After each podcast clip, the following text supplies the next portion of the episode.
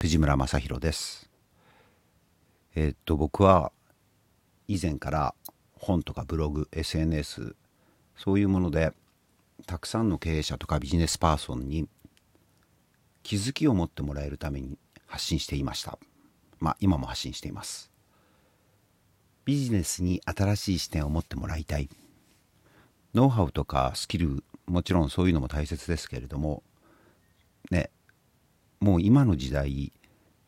違う視点を持つことがすごい大事になってくると思うっていうかずっとそう思ってます。みんなと同じ視点じゃなくて、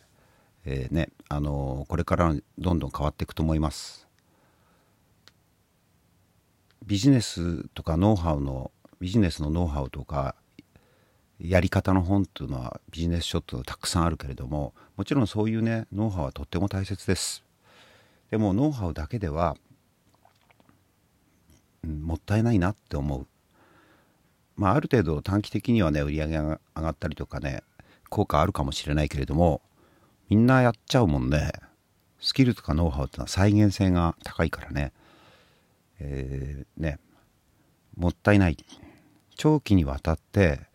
反映していくっていうのがあの企業の目的ですよね。今だけじゃなくて。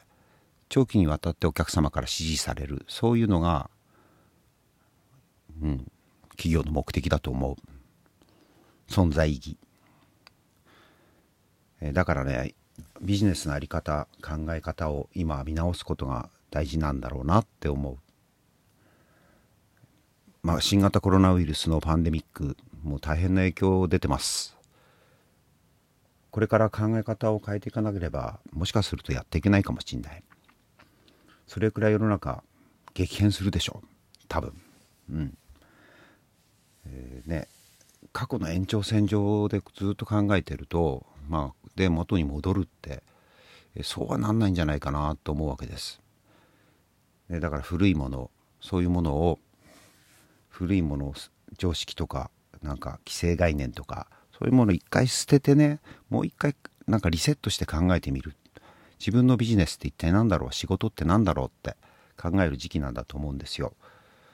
ね、業界の常識社内の常識というに縛られない。で今を正確に把握して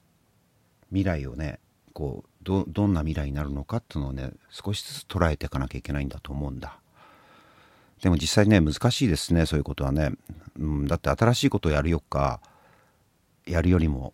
古い慣習や常識を捨てることの方が難しいから。常識を持ってね常識とかそういうのは本当にですねはびこっててなかなか捨てられないですよね。だけど今ね本当覚悟を持って昔の考え方を捨てたり新しいことに取り組むね時期なんだと思